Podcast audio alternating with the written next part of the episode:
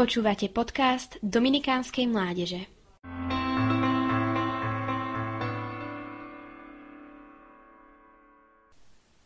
Skúsenosť pomazania poznáme už z čia starého zákona. Vieme o kráľoch, ktorí sa mazali olejom. Olej je teda kráľovským znakom, ktorý človeka uschopňoval, pripomínal mu jeho silu a určoval mandát. Aj niektorí proroci boli pomazaní olejom pred ich účinkovaním. Olej u nich symbolizoval opäť silu, ktorá sa mala priniesť na hlásené slovo. A Ježiš bol pomazaný, avšak jeho pomazanie sa vymýka doterajším skúsenostiam rabínov a tradície.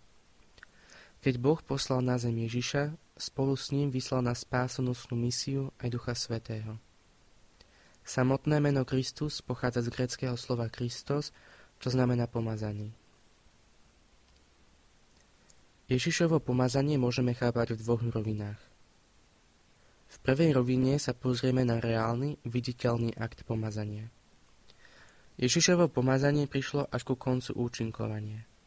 Odohralo sa pár dní pred jeho umúčením.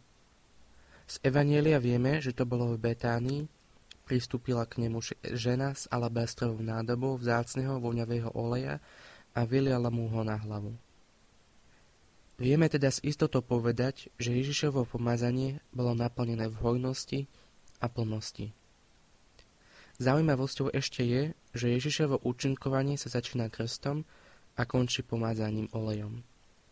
Teda jeho účinkovanie je tak vložené do rámca krstu a pomazania olejom. A tou druhou, nad prirodzenou rovinou, je pomazanie od Otca Duchom Svetým, ktorý posiela syna na zem s požehnaním a silou.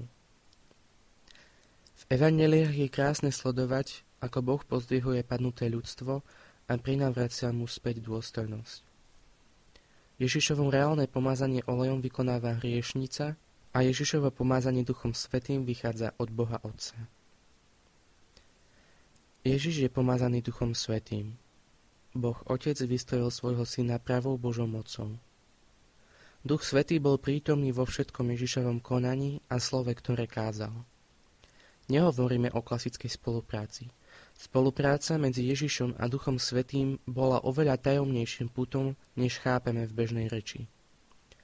Duch Svetý nebol len spoluúčastníkom Ježišových divov. On a Ježiš sú jedno. Ježiš je pomazaný a spojený s duchom oveľa hlbšie a vnútornejšie ako obyčajný olej s kožou. Samozrejme, vyznávame rozdielnosť osôb. Keď otec posiela svoje slovo, posiela vždy aj svojho ducha.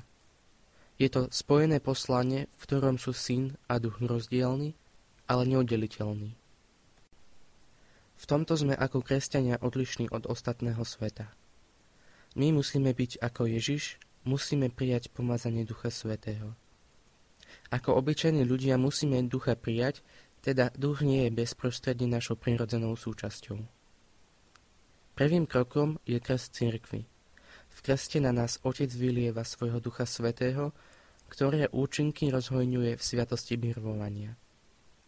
Duch Svetý je pre nás darom lásky, pretože v ňom máme život. Duch Svetý nás posilňuje v našom poslaní kresťanov. Práve v nás a cez nás sa ďalej rozvíja spoločné poslanie Ježiša a Ducha v nás, adoptívnych deťoch, ktoré prijal Otec skrze Ježiša. Poslaním Ducha adoptívneho synovstva zjednocuje nás s Kristom a dáva nám žiť v ňom.